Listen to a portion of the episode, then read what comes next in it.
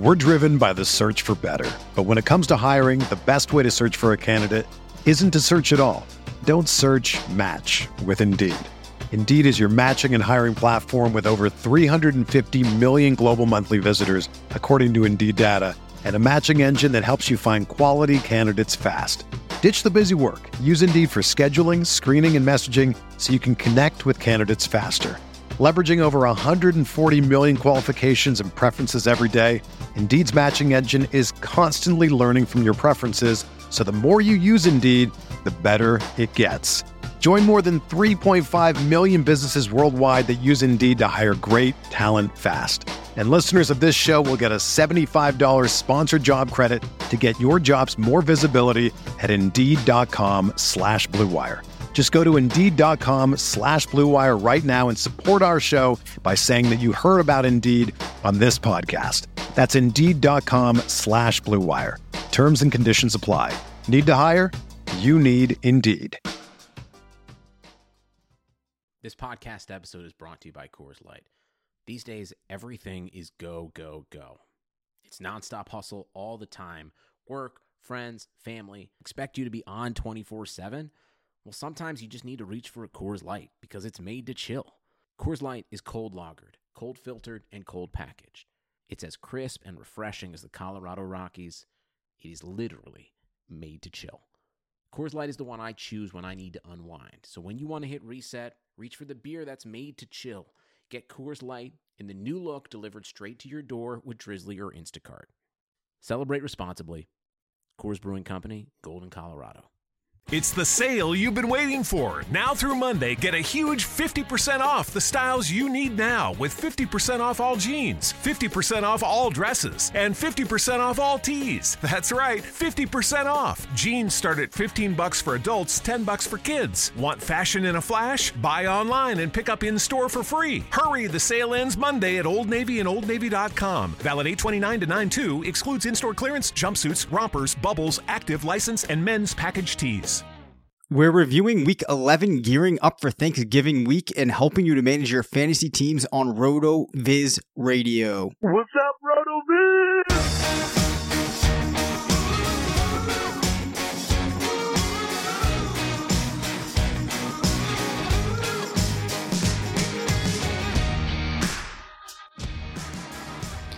I'm Dave Caban, Senior Fantasy Analyst at RotoViz. This is RotoViz Radio, brought to you by MyBookie. I'm joined by Matthew Freedman, Editor in Chief of Fantasy Labs, part of the Action Network. It is Thanksgiving week. Uh, we get three games on Thursday, which I actually really enjoy that. But before we break down the action from the week, of which there's a couple of key games to talk about, Matt, what is the one food item that you think most represents Thanksgiving? Um, well, I mean, I think the chalk answer would be turkey, but for me, it's pie. I mean, like if I could do nothing but eat pie all day on Thursday, and it really doesn't even need to be like Thanksgiving Thursday. It could be any Thursday, or really any of any day of the week. But if, if all I could do is eat pie, like that would be Thanksgiving enough for me definitely can see where you're coming from with the pie. For me, I think the the singular thing that is most symbolic of Thanksgiving is probably stuffing. But I, am gonna have to press back. I need a specific flavor of pie oh, for Thanksgiving. I mean, there. Well, like pumpkin is the obvious. Um, I like cherry, no matter what time oh, of year. Oh, cherry's so good. Yeah. Um, you know, and then there are people who uh, you know, prefer like um, you know, like sweet potato pie over mm-hmm. uh, pumpkin pie. Uh, I, I, mean, honestly, like it's impossible for me to like narrow it down. Um, but like cherry is probably my favorite, but uh, also really like pecan pie. Um, yep. And uh, like key lime pie is good, but that's not really like seasonal. But really, like any type of pie that's been invented, except for mincemeat pie, uh, I am on board with. I've never had mincemeat, but you know what this makes me think of when Larry David and Curb is like, uh, "How come you never see a grape pie?" Exactly. Yeah. Why don't you see a grape pie? Yeah. It's a, it's a good question. I, would like to try it. Um, all right. So I, will ask though to bring this back kind of to football with the three games on Thanksgiving. Do you think it's a strong slate of games this this year? Are you kind of just looking forward to the the uh, the Thursday nighter actually? Yeah, I'm not that interested in um, the Chicago Detroit game, and I mean I'm a Cowboys fan, but not all that interested in the uh, Dallas Washington game. I think um, I don't know. I think Washington is actually kind of undervalued in that game. Um, well, they do have Mark Sanchez now, so they they, they do have the Sanchez. uh, but yeah, the the Thursday night game, the uh, the Atlanta uh, New Orleans game, that should be a great game. Um, but the the Chicago Detroit game, like now is maybe just like a, a good time to mention it. Like there's something like let's do the the MyBookie live read. Like that's that's an, an interesting game that everyone should be putting money on. Yeah, actually, I like that idea. So I'm to go right down because there's there's a very very uh, appetizing reason that you're to want to hear this, which is have you ever wanted to place a bet but didn't because you were afraid to pick the wrong team? This Thanksgiving, it's finally possible for you to get a 100% refund on your bet if you lose it. That is insane. With the Turkey Day free play, you can bet the spread on either the Bears or the Lions. If it wins, you win. If it loses, MyBookie will give you your money back up to $250,000. You literally cannot lose this, Matt. You no, cannot uh, lose. Sorry, sorry. I think you said $250,000. Just, Oh. just want to make sure that people don't think they get $250,000 back. Did I really say $250,000? I think you said $250,000. Yes, because clearly I'm I'm placing a quarter million dollar bets on the you, daily, right? You must feel strongly about one of these teams. yes, yes. I'm gonna put my remaining mortgage payment on my house down on uh, the uh, the Lions, I guess. So, anyways, it's no risk, all gravy. MyBookie offers such a great product, and there has literally never been a better time to try them out, unless your sports book is offering something like this, uh, which I highly doubt. And as they are not going to be doing that, you should make the switch. I've never heard of a sports book doing a freebie like this, and I doubt that it will ever happen again. Matt, you've never seen anything no, like this I've never before, seen right? anything like this. I think this is awesome, great idea for uh, for them to do. It's very like user friendly. Um, so yeah, like I've never thought as much about just a random Chicago Detroit game as I have about this one. Like I'm I'm really trying to dig deep and break this one down. Yeah, I, the other thing too, just to mention too, that they are very responsive if you have questions, um, and that's okay because if you're like just getting into the the sports betting too, like you can you reach out to them with questions, and they're they're very good on the customer service side of things too. Uh, so take advantage of that free play, and also if you sign up this week, MyBookie will give you a 50% deposit bonus to jumpstart your bankroll. It's a great way to bank even more money, uh, obviously when you win. So log on to MyBookie right now and use the promo code RotoViz to get 50 to get a 50% deposit bonus. That's promo code RotoViz. And again, with the uh, with the free play here, not two hundred fifty thousand dollars, but they will give you your money back up to two hundred fifty. So definitely take advantage of that. And you don't even need to use the promo code for the Turkey Day free play. If you lose, they'll credit money back into your account automatically. So what are you waiting for? Sign up today and don't miss out on the gravy train at my bookie. All right, Matt, it is time for the Little Lebowski Urban Overachievers. They're the little Lebowski urban achievers. Okay. I think that we may have a name slipping into uh, this section day that we've talked about before. Maybe one or two, but whatever. So Gus Edwards, 17 carries, trumps Alex Collins in usage, adds 115 yards and a touchdown, ends up, Matt, with 19.5 fantasy points on the day. This is going to be a major thing to pay attention to as we are in that stretch run to the playoffs. Break this down for us. What do you do with the Ravens backfield? I have no idea. I mean, I think it's going to be Edwards moving forward, but that's just like a, a gut instinct based on two things.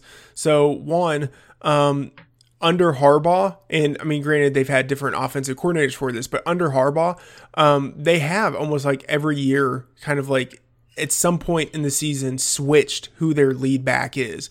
So like Harbaugh isn't the type of coach who's like very loyal to any given runner. Uh, he tends to go with kind of like the hot hand of whoever is producing for him. And then the second thing is that um, like right now, uh, like I think he's on the hot seat.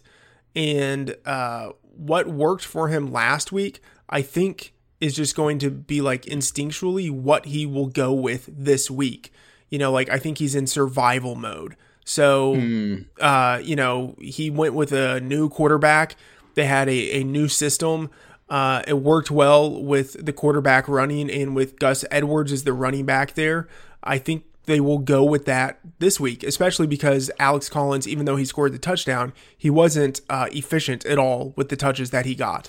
So, uh, you know, and, and Edwards is like a big bodied, like grinder uh, who actually has pretty good speed. Uh, wasn't productive at, at Rutgers, but I mean, you know, I, that doesn't really mean much in the NFL. So, if he's the guy who's getting carries, and given what he did last week, I think he will be the guy getting carries. Um, he's interesting. Like we've seen running backs when partnered with uh, rushing quarterbacks have uh, success because of, of the read option and like what it opens up for them. So yeah, I mean, if Edwards is the guy, we don't know for sure he is going to be the guy, but if he's the guy, I mean, you have to pick him up. Like this is going to air after everyone does waivers because we didn't record this on Monday because we were busy watching Monday Night Football like normal people. Um, But yeah, I mean, I think he's the number one person that you pick up on waivers this week. Well, in a lot of my leagues, actually, waivers process Wednesday night, so I think that will make it for some. But All to- right, to- yeah. yeah. So to kind of, um, especially I think on my uh, my FFPC leagues, just about all of them do Wednesday night. So that that's good, as I'm sure we have a lot of listeners playing in those leagues.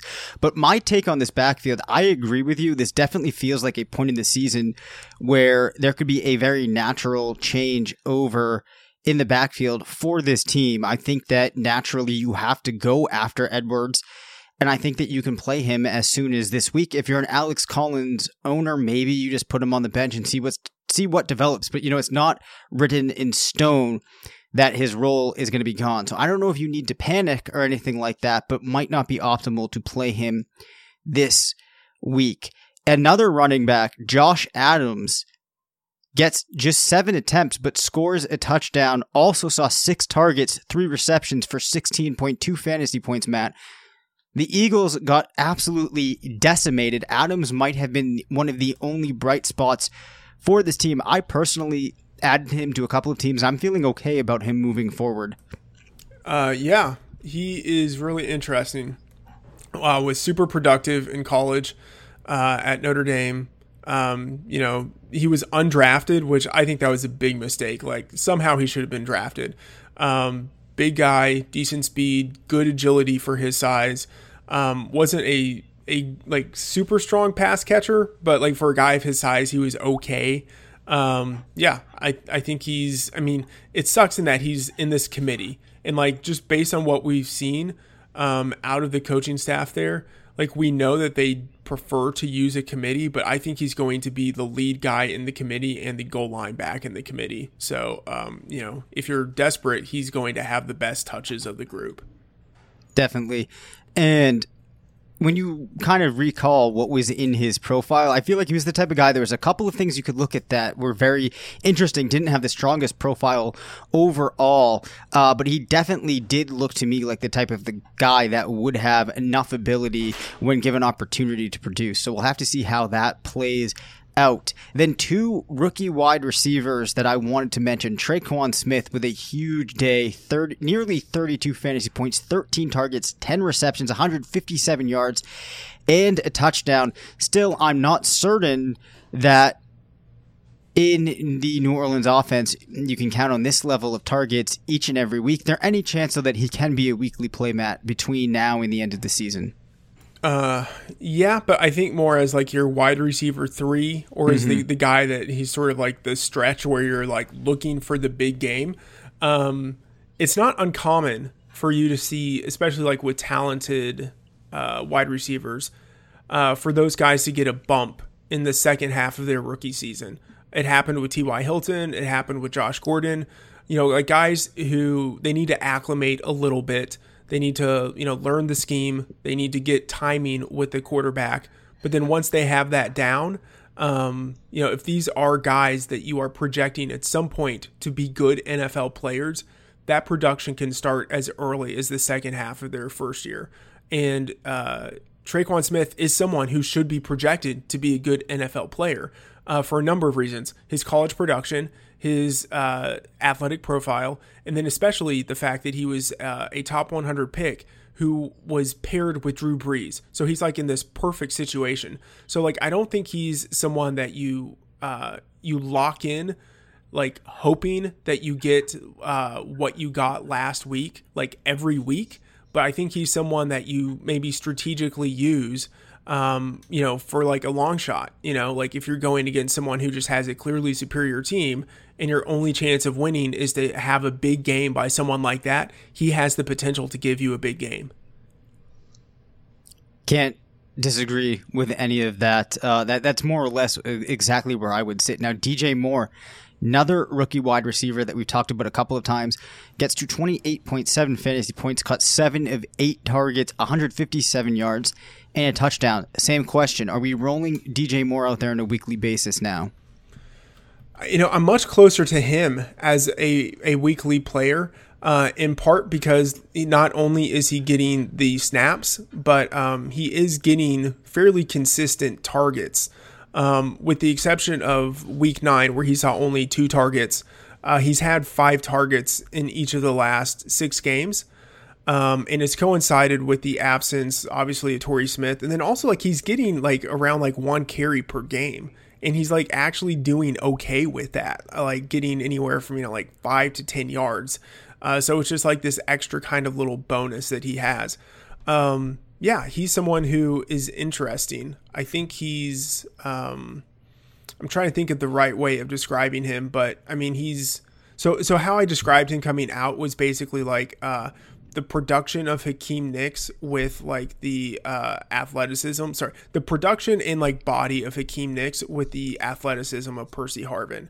Um, the, the like the thing that worries me about him a little bit is I don't think his offense is um, quite as predictable as New Orleans offense. Like I think you can basically always count well as long as they're in the Superdome, but you even on the road, you can count on New Orleans to be a pretty good unit. You can't always do that with um, with the Panthers. So Moore is a little I don't know, he's a little more uncertain, but at the same time I I feel stronger about his target floor, so I would feel a little bit safer on a week to week basis of locking him in.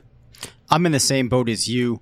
Uh, a major reason being that perhaps Christian McCaffrey is the most talented player in that offense. Uh, we're going to remove Cam because you know he's not competing right. with Cam necessarily, uh, being a receiver. So it does, as we've talked about before, make se- it makes more sense for this team to prioritize using him, which is reflected also in him getting those you know one or two t- carries a game, as you talked about.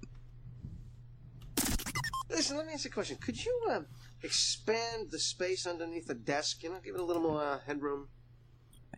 Marquez Valdes-Scantling, just 1.8 points, one wreck on three targets, eight yards.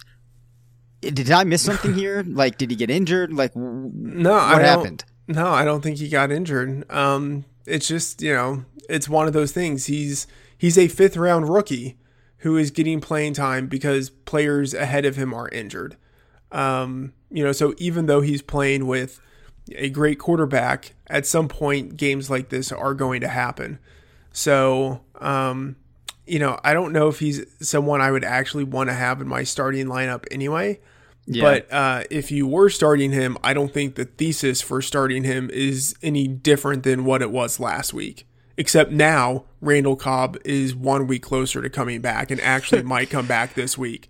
All right, can, can, we talked about this preseason, but let's have it. Let's let's have an actual conversation about Randall Cobb right now. Is Randall Cobb, from a fantasy perspective, being like a major thing? That that window is closed, right? Yeah, I think he's dead. Okay. Yep. So we we, we are throwing the dirt on the grave. Yeah, I think so. I would be surprised if he's actually even on the Packers next year. Yeah, I kind of I kind of would too. So, um, unfortunately, another player that we've sent off to greener pastures this season. Now, Dalvin Cook, eeks, two fantasy points, Matt. Nine attempts, just 12 yards, did catch three of three targets for negative two yards, also lost a fumble. Um, you know, Latavius Murray didn't do very well either, but I, I, do think that this is a notable performance as some people were banking on their teams kind of regrouping, getting stronger when Cook returned. Is this a bad sign, or do we just have to kind of look past this if we're Cook owners? No, I think it's a horrible sign. And I think it's a, I mean, it's like, it's the worst case scenario of what I think is the realistic scenario with him. Um, the one good game he has was against Detroit, which is one of the worst teams in the league against the run. All of his other games, and like granted, he's probably still dealing with some residual like hamstring issues and things like that. Right. Um, but all of his other games have been bad, uh, and they've been against other teams that you know, like San Francisco is not good against the run. He didn't do anything against them. Green Bay isn't really all that good. Uh, the Rams are notoriously weak on run defense. Um, Chicago, you know, it's fine. Like they're a good team. Um, but yeah, like 12 yards on nine nine rushes, uh, and then losing yards as a receiver. Like th- this is kind of like what he is this season, and that's not to say that that's what he's going to be next year. But I think this is a pretty lost year for him. Yeah, that is certainly what it feels like. I still think that Cook is a talented player. Things have just not worked out for him very well at this point, and I think that this is kind of a lost season, like you said. Now Trey Burton has had a bit of an up and down season. In that game against the Vikings yesterday, gets one of one um, targets for just nine yards, 1.9 points on the day. I'm inclined to say that you don't read too much into this. If you're a Burton owner, you're still playing him every week. So I'm going to ask you more of a global question right here. Do you think that he lived up to the hype in this uh, Bears offense? No. Um, his touchdown production has camouflaged the fact that he hasn't really gotten many targets on a per game basis. Um, he has one game of 11 targets, and that's that's that's a lot for any tight end. But after that, all of his other games, he's had six targets or fewer. Um, most of the time, he's around like that four to five target range, which like that's that's not really good for like what you were hoping out of like a move tight end. Like people had visions of Travis Kelce when when they were thinking of Trey Burton this year, and like the I guess that was just like unrealistic expectations.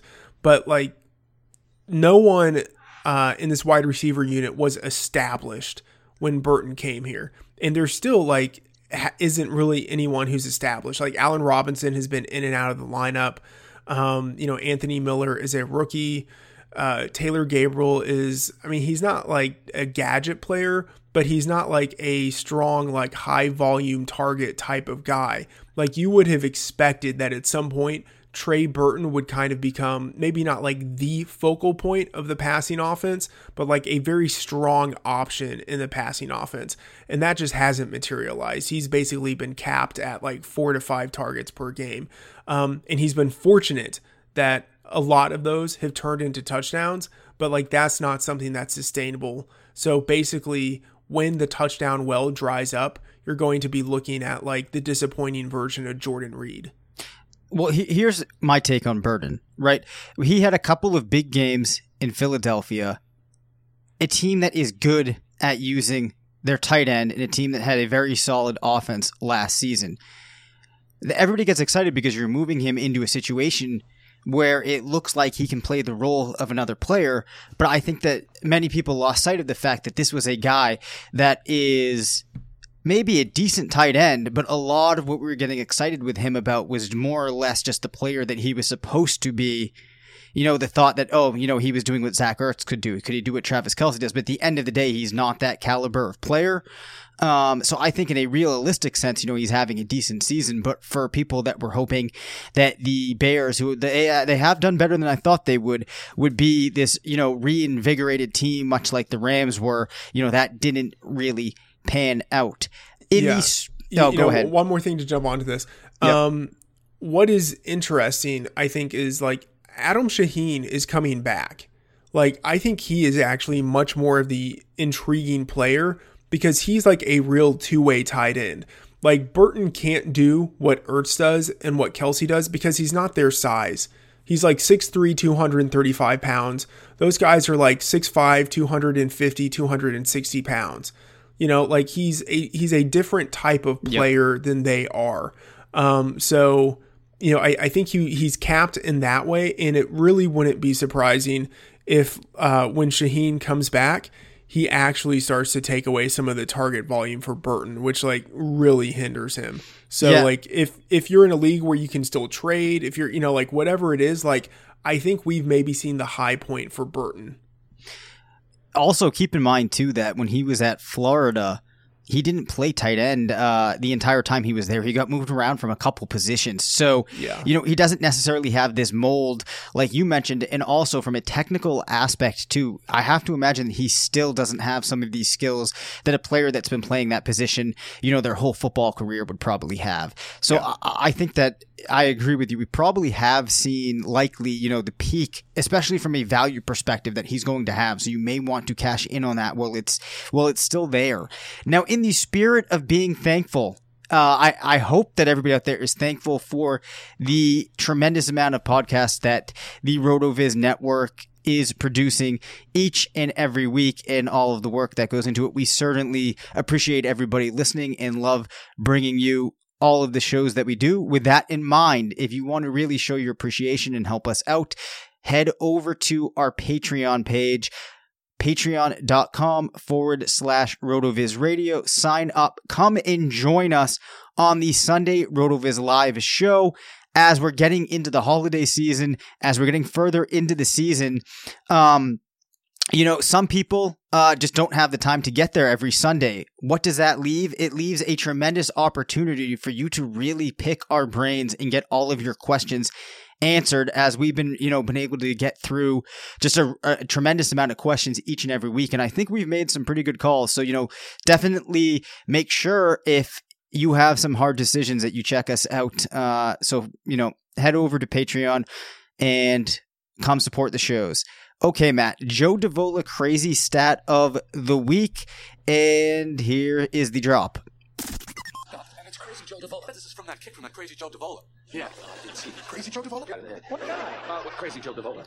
Crazy Joe Davola. Oh my God, Crazy Joe Davola. So, with us getting this out late, it being Thanksgiving week, in the interest of time, I am not going to do much editing. So, we may be able to have a little awkward transitions there with the uh, drops, but you know what? We're just going to go with it. So, the Joe Davola crazy stat of the week. Some of this is laziness. Some of this is just how ridiculous was that Rams Chiefs game. There's stats for days that we could talk about here. How Yeah. how crazy was it, Matt? Uh, it was amazing. I I believe it was the the third highest scoring game in NFL history. Definitely closed uh, with the highest uh, over under in NFL history. Like there was just no way I was not watching that game. Uh, It lived and- up to it too. It really did. yeah, I mean, like uh, it, it it lived up to the hype, and then it totally exceeded the hype. Um, fantastic ending. Uh, you know, with Mahomes throwing two interceptions, or or just throwing the first interception, then having uh, getting the ball back, having the opportunity again to score, then throwing the second interception. Uh, the defensive scores.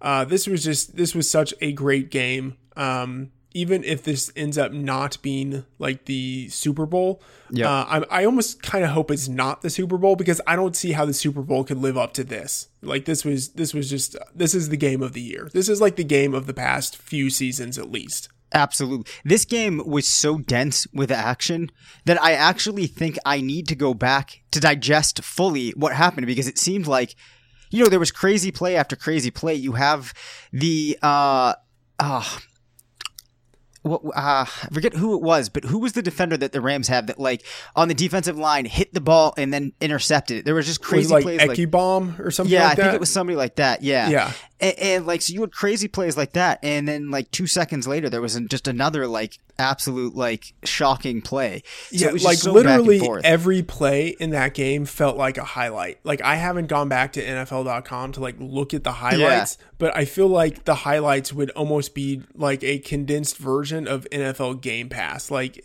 I mean, every play felt significant in that game. Yeah, so Patrick Mahomes, six touchdowns, 478 yards. Jared Goff, 413 yards, four touchdowns. Um, perhaps the only real surprising thing in this game was the lack of uh, usage of Todd Gurley, which didn't really matter for the Rams as they had the outcome that they needed, and I guess it has to do somewhat with an ankle issue. Uh, but just a a absolute ridiculous game. So Matt, get this: going into the game, in one of my leagues, I'm up 50 points.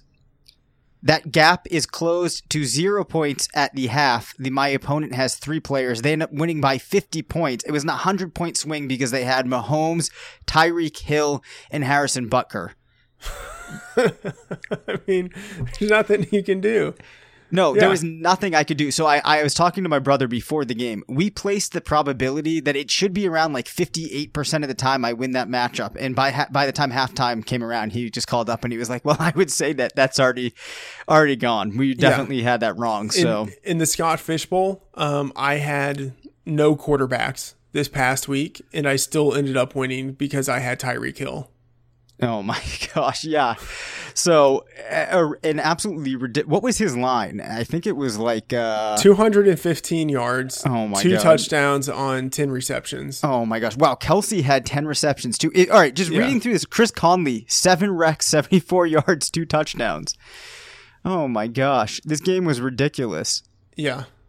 I mean, So- what, what's amazing is that, um, I mean, I don't know if this like hurts Mahomes, uh, or if he sort of just stays where he is in the MVP race, because it was like a uh, magnificently productive game, but he did throw the two interceptions at the end, and like you have Drew Brees who's playing lights out in New Orleans. So like it's interesting that like even though Mahomes had like what might have been the game of the year, um like it, it might be the difference be- between like him not getting MVP. You know, like if they win this game, I think he's probably uh much closer to the MVP than he is now. I would agree with that. Also, with it being on that huge Monday night stage, um, if he had pulled out, you know, uh, the victory, I think he probably would have had it. But I can definitely see how there's going to be this compelling narrative that goes behind everything with Drew Brees. Very likable guy. So, you know, it's going to be interesting to see how that shakes out. But yeah, this really uh, sets Mahomes back in that regard. Uh, so, you know, I, that was uh, like there was so much that went on. It's almost hard to really provide good analysis. So, anyways, Like- we're just like Josh Reynolds, like coming out of nowhere. I, mean, I guess it's Yeah. not like out of nowhere. Um, you know, like you're expecting him to get uh, all of the snap share that otherwise would have gone to Cooper Kupp, but I don't think you're expecting him to get eight targets. Um, you know, I, I mean, I wasn't expecting like a 680 and one type of performance. Um, I mean, he looked he looked much better out there than I thought he would. Um, so if he can if he can function um, and be good enough on the outside where they can afford to move Robert Woods into the slot, then that really means a lot to that offense. Definitely does. That definitely does. Uh, and, and also, actually, one closing thought on this, Matt. Have you ever been impressed by a defense in a game in which their opponent scores 51 points? Because I was actually impressed with the Rams, despite that, you know, how many touchdowns they gave up through the air. Yeah, I mean they have um, like an opportunistic defense, uh, and I think that's that's intentional. I, I think they're not really worried about giving up yards. I think they're always going for the the turnover or the big play. Um, so yeah, I mean I don't know if you can. I, I don't know. I mean it's it's an offensive league at this point, and maybe um, it's it's a better defensive philosophy to try to create a defense where you don't care at all about the run. Um, you like explicitly are just going for sacks and interceptions and fumbles. Uh, that might be better than trying to have like a staunch defense that actually plays defense. That's an interesting thought, but I can definitely see how there would be some validity to that. Uh, but so to close things up here, I think that we're definitely going to see the Rams in the Super Bowl. I do not think that we're going to see the Chiefs. Uh, and as you said, perhaps it's best that we just leave it at that. So trending up. Let's do it a little bit different this week because we've talked about some other things for a length of time. You just tell me if you agree with these players trending up and you know you view you view them as on a very solid trajectory or not. Uh, Baker Mayfield, 18.9 points per game over the last 4 games. I think he's been pretty good. Yeah, I agree. Um, good, I think, rest of season schedule, and uh, I like what they've done with him uh, once they've changed coordinators. Yes, definitely. Uh, a player that I think it would be hard to disagree with here, Aaron Jones. We finally now have definitely seen him solidify himself as the guy. The last two weeks, 29.2 points, uh, 22.3 over the weekend, three touchdowns in the last two games, 11 targets. How good are you feeling about Aaron Jones? Can he be a quote unquote league winner? Yeah, I think so. Um, he is making me kind of reevaluate. I go back and forth on kind of how I think about guys. Um, in, in terms of like, do I want to target um, what I view as opportunity or do I want to try to target talent?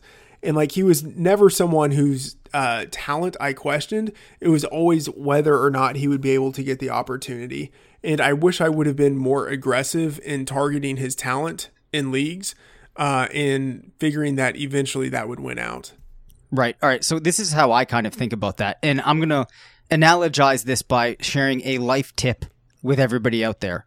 Okay. When you're at the grocery store or like a pharmacy or anything, and there are decently sized lines, there's an simple equation for how you choose the line that is going to be the quickest. It's basically you draw a graph and on the x axis you have the age of the people that are in that line and on the y you have the age of the cashier. And when you draw those out and you plot where they are what you're going to find is naturally you want the lowest age of the cashier and you want the lowest age of the people in front of you. And that is how you find the quickest line. So how i view no it's true. It really is this is I'm a not- huge life skill. I'm not. I'm not disagreeing with you, but that is totally ageist. Oh yeah, it's completely ageist. Michael Scott somewhere is getting very Yeah. very upset. Yeah, it is ageist, but no, this is why because the the older people in front of you, they have the coupons, they haven't fully digested when the coupon is valid through. they pull out the checkbook. Right. yeah. There's all kinds of stuff like that. You know, it's like how Seinfeld said that he, does, he doesn't get why old people are driving uh, so slow because they have the least amount of time. Right. But you know, they don't have to be anywhere. So now, now that I've offended our uh, our older listeners, uh, we'll move along. We'll move on. So the opportunity and talent thing, I think it's kind of the same type of deal, um, except that in this case, you want to just you know maximize the two. So I think you can you can have a situation where a player is not that talented, but if the opportunity is really vast. They could be more valuable than a player that's very talented with a slim opportunity. So, you know, it's not necessarily like a binary type of thing. Um, I think we're probably best to just kind of balance the two. So that was a long-winded way of getting at a simple thought. Danny Amendola, Jakeem Grant now out for the season. I believe a really, really beat up wide receiving corps. Uh, Ryan Tannehill is supposed to be back. Uh, Amendola, we've seen in his last five games get to around 14 points. Uh, three times, also with a 20 pointer in there and then a 10 point. You buying Amendola? Yeah, he's uh, kind of the last man standing, and he's really locked in to that slot role, especially with Albert Wilson out. Um, so yeah, um, I mean, I don't think he's a a high upside guy in the way that you normally think a high upside, but um, he does have upside in the fact that he is getting targets, and I think he definitely has an elevated floor because of the targets. So yeah, definitely buying him. Me too. Three players on the decline. We talked about Alex Collins losing work to Gus Edwards, so I think we can gloss over that. Another Raven, though, that I'm concerned about, not only because of the questions at quarterback, um, but for a number of reasons. Michael Crabtree, we've started to see his numbers really dip, especially from a fantasy point perspective. Over the last three games, has gone for six, six point two, and one point seven. You know, he was the type of guy that you could fill in to a flex spot on your roster if you needed it, but I'm not sure that I'm going to be able to roll him out in any leagues the rest of the season. Oh no, yeah, it's absolutely horrible. Um, and I like the idea of Lamar Jackson in the future that he might have, but um, right now with Crabtree and with John Brown, um, just any any pass catcher in that offense is basically dead. Yeah, they, they are. I think if I had to roll out one, it would probably be Willie Snead. Um, just given kind of what I've seen the last couple of weeks, which is kind of why I had to relegate Crabtree here. And it's kind of disappointing because the schedule did set up so well for them. And, you know, they're receivers in a team that was passing so much, but I think it's just going to be so hard to determine what you're going to get that you really cannot go with the wide receivers in that offense. I have another serious question for you. Do you think that David Njoku has some type of gastrointestinal issue they just have to take him off? Like he just goes missing. He disappears. Is he in the bathroom? What's he doing? I I don't know. He's he's on the field running routes, um, but it's it's not good. Um, the the change in offensive coordinator has not been good for him. It's been good for other people on the team, but it's really damaged him. Yeah, it has. So over the weekend, just one target. Week eight against Pittsburgh, it completely disappeared. Zero targets, four against Tampa Bay, four against KC. And we saw a stretch between weeks four and seven where he was getting involved. He was getting in the end zone. You know, the highest target volume there was seven. But obviously, there's a huge difference between getting even six targets and just one. So David and Njoku, this is a serious question. I don't think that he should be a, surefire starter, you actually might be able to go out and get another tight end that's better than him right now. Yeah, I agree. Um, and he's not playing as many snaps either. Like that's the big thing. So, um, in his previous games with uh, with Mayfield, Mayfield, he was seeing um, at least eighty percent of the snaps the last two games he's had 73% of the snaps and 66% of the snaps. So like he's he's losing opportunities. Um so it's yeah it's a negative situation with him. Yeah not not good at all. So give us a player that we can replace these Njoku type of disappointments with right now. Or, you know, maybe you're not dropping Njoku. I don't know. That depends on your team. But th- that that's my way of transitioning to your number one waiver priority, which now people have had to wait a whole extra 24 hours. So, you know, there's people like, I don't know if you watch South Park, but the episode where Cartman is waiting for the new video game system, that's what these people are like. They're in front of the mall pacing back and forth. Um, I mean, the horrible situation is that there is really nobody on waivers for you to pick up at, at tight end. Um, you know, like you can maybe say a prayer for like Benjamin Watson and hope that he gets a touchdown against Atlanta, but like I don't think that's that's not good process. So basically, if you have Njoku, I think you have to start him. Okay. Um, actually, no. Well, maybe Cameron Brate. Um, and the reason why is because like his splits with Winston, like Winston does look for Brate. That's very um, true. Yeah. So there there is some potential there, but I would still feel really uncertain about starting Brate over Njoku. Um, so yeah, Njoku, uh, if you have him, he's basically the guy you have to go with. Um, we've mentioned Gus Edwards. Like, I think he's the guy that you have to go with. If he's out there, you, I don't know, at this point, you basically, I think, probably spend whatever it is that you have left on FAAB. You might him. as well. Yeah, there's no I mean, reason not to. Yeah, like that's just, you're at that point of the season. Um, if you need him, you probably really need him. So you probably have to, you know, pay all the way up for him. Um, at wide receiver, Amendola is out there um, in a lot of leagues, and I think he's probably um, someone to pick up. Like he's probably the person about whom I feel the most confident in in getting targets consistently on a week to week basis. You know, there are some other guys out there who are uh, kind of like more Hail Mary, Hail Mary plays. Um, someone who is interesting, but you won't be able to use him this week. Like Chris Conley is out there in a lot of leagues. I think um, he's obviously tied to Sammy Watkins. Um, like I don't think we really know what Sammy Watkins' issue is. Like when he's coming back, if he's coming back, how healthy he's going to be, and how they're going to use him. So like Chris Conley is someone who maybe is like a a dart throw, like a, a like a, that's like a real hail mary. Um, maybe someone to to pick up. Yeah, and, and, also to jump back to Cameron Brate, just in case people did not hear, OJ Howard has been sent to the IR. So that you, you know you add that together yeah. with Winston and those splits, and, and, I think that he's definitely worth taking a shot on.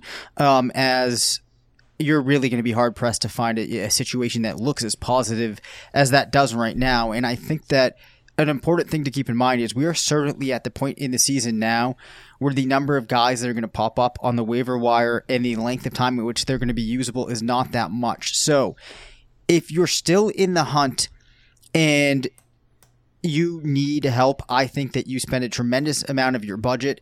If you are one of the front runners in your league, I think that you dedicate some of your budget to adding those defenses that you're going to want in your championship rounds, maybe your semifinals, or if you need, you look ahead, get the quarterbacks to stream, something like that. But still, I think that now is the time to use your money. There's only so much time left that it's really going to have any value. There's definitely deflation that occurs the longer we get into the season. So go ahead and, and spend up this week.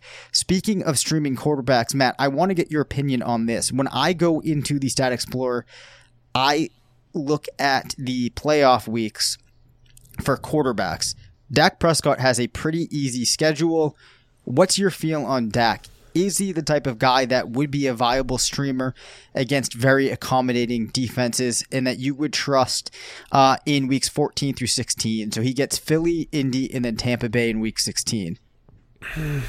Man, um, I don't know. I I mean, probably.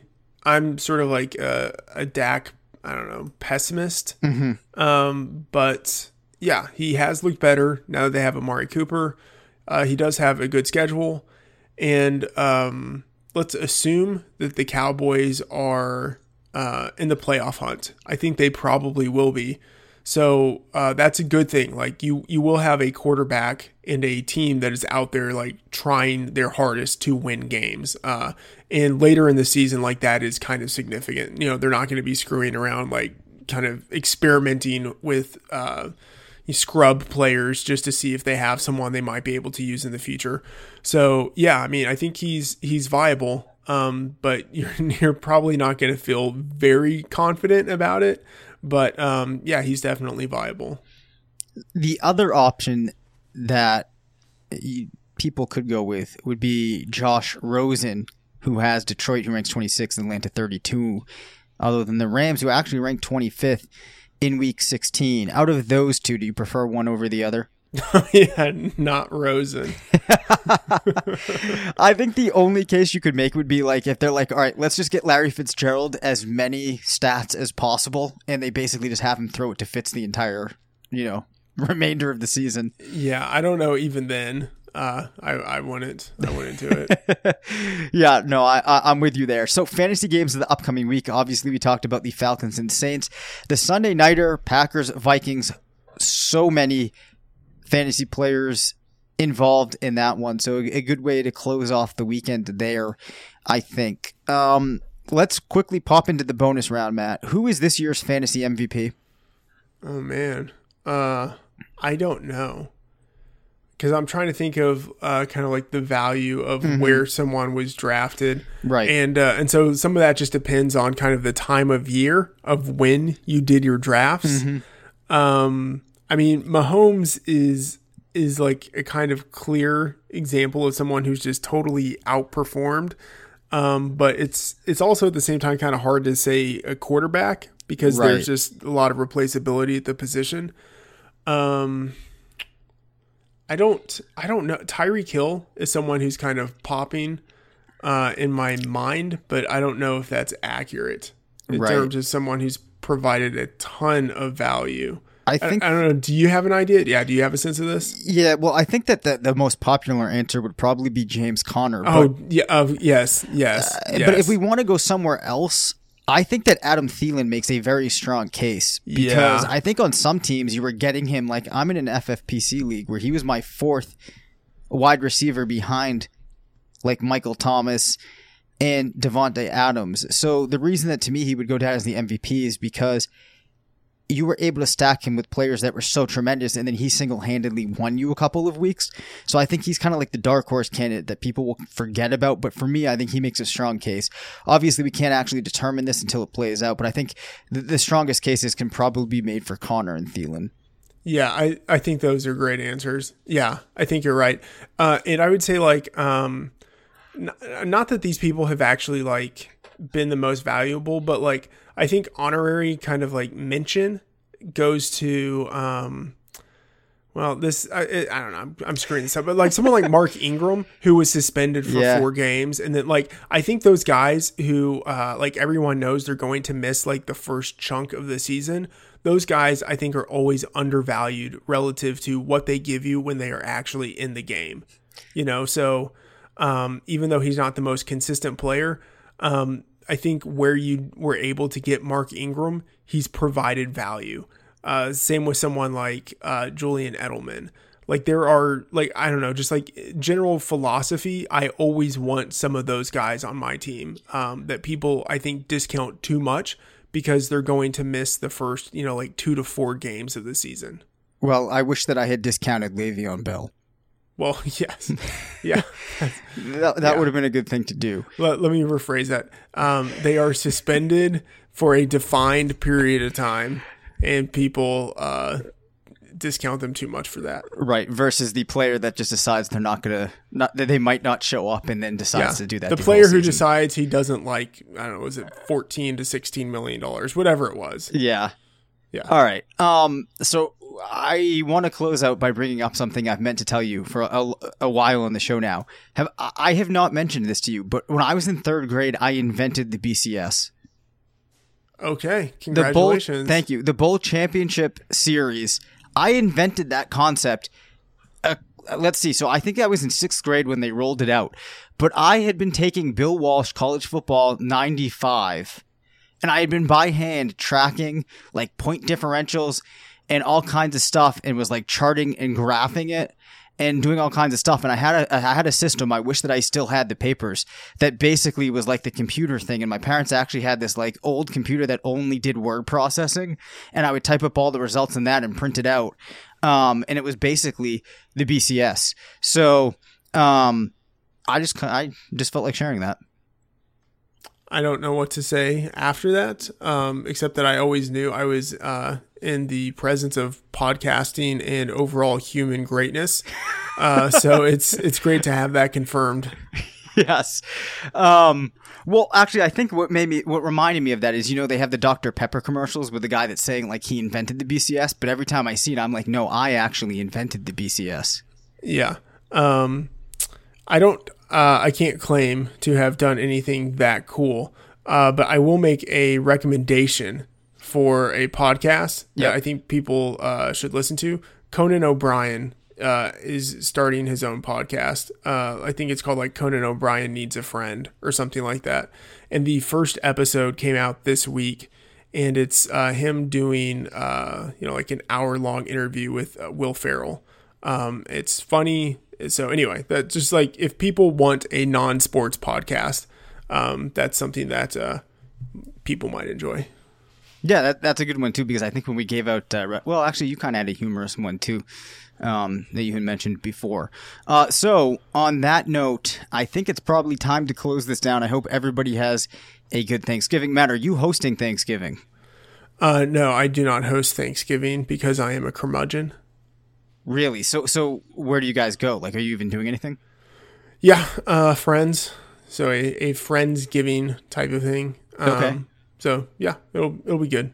Okay. Okay. See, I am a curmudgeon, but we, um, I actually, the only time that I, I think I ever want people in my house is Thanksgiving because I enjoy actually hosting Thanksgiving and uh, making all the food in that because I have complete control over the menu and how it's cooked. Um, so this is like the one time, and it's really just a control thing. So anyway, Sort- it's sort of like our podcast. You- you, have you have total control of the outline. I do. I hey, I mean, if you want to take over doing the outline, it's up No, to you. I, I I don't. That's Yes. that's why. See, it's, it's a perfect situation. You want to have control, and I want you to have control. the outline is a very slept on aspect of the pod. The outline's hard to do, even even though like it seems. I don't know if you're just listening. It should it shouldn't seem like a tough thing, but it it takes a little bit of time. No, So yeah, because yeah, it takes time. You have to research. You have to decide like who you want to focus on. Right. You know, for any given conversation. Yeah, it, it takes time. It does, and you don't want to. The other thing is trying not to overlap too much, even though there might be like obvious players that come up, and just trying to make sure that you like round things out. And then the other thing is, I'm trying to make sure that we don't talk too much about things that the other shows might talk about. So it's a bit of a circle of trying to Yeah. figure that all out. Hey, you know, here's here's one question. Yeah. Uh, one, okay, so Jameis Winston is on waivers in a lot of leagues. Yep. Do you pick him up?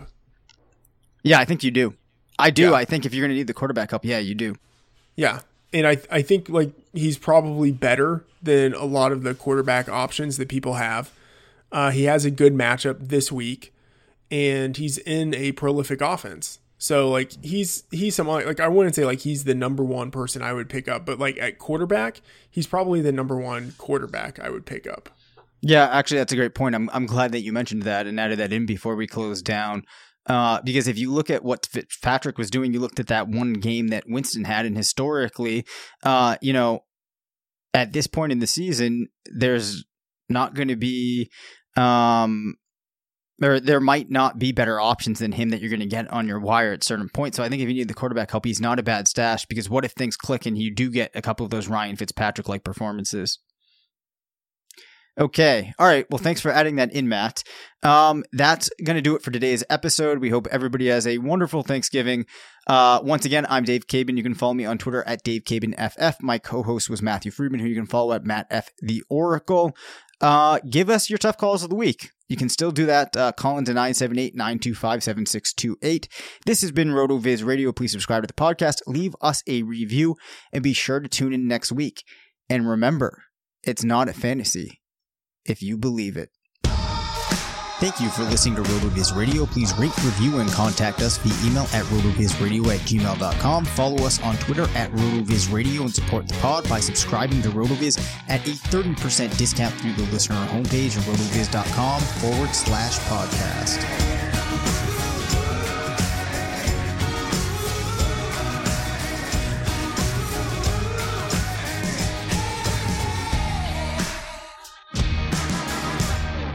This episode is brought to you by Decoy Wines of Sonoma, California. As you gather with family and friends this summer, experience the best of wine country with Decoy by Duckhorn. Winemaker Tyson Wolf spends every vintage focused on harvesting grapes and crafting wines from the finest vineyards. Whether it's our flagship Cabernet or crisp and refreshing Rosé, Decoy has just the wine for your discerning taste. Ask for us at your local wine shop or visit decoywines.com slash celebrate to locate our wines near you. Whether you're firing up the grill, hosting an alfresco get-together, or enjoying the warm summer nights, let Decoy by Duckhorn elevate your occasion. It's the sale you've been waiting for. Now through Monday, get a huge 50% off the styles you need now with 50% off all jeans, 50% off all dresses, and 50% off all tees. That's right, 50% off. Jeans start at 15 bucks for adults, 10 bucks for kids. Want fashion in a flash? Buy online and pick up in store for free. Hurry, the sale ends Monday at Old Navy and OldNavy.com. Valid 829 to 92 excludes in-store clearance, jumpsuits, rompers, bubbles, active license, and men's package tees.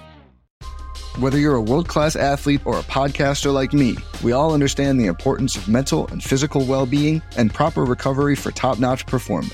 That's why I'm excited that Unifyd Healing is sponsoring this podcast. Unifyd Healing is a new and super innovative global network of wellness centers powered by Energy Enhancement System, or EE System. If you haven't heard of the EE System, you'll want to listen up. This technology promotes wellness, deep relaxation, purification, and rejuvenation.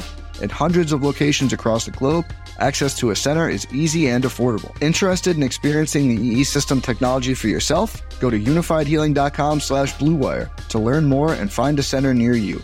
That's U-N-I-F-Y-D healing.com slash bluewire. No material or testimonials on the Unifyd Healing website are intended to be viewed as medical advice or a substitute for professional medical advice, diagnosis, or treatment. Always seek the advice of your physician or other qualified healthcare provider with any questions you may have regarding a medical condition or treatment and before undertaking a new healthcare regimen, including EE system.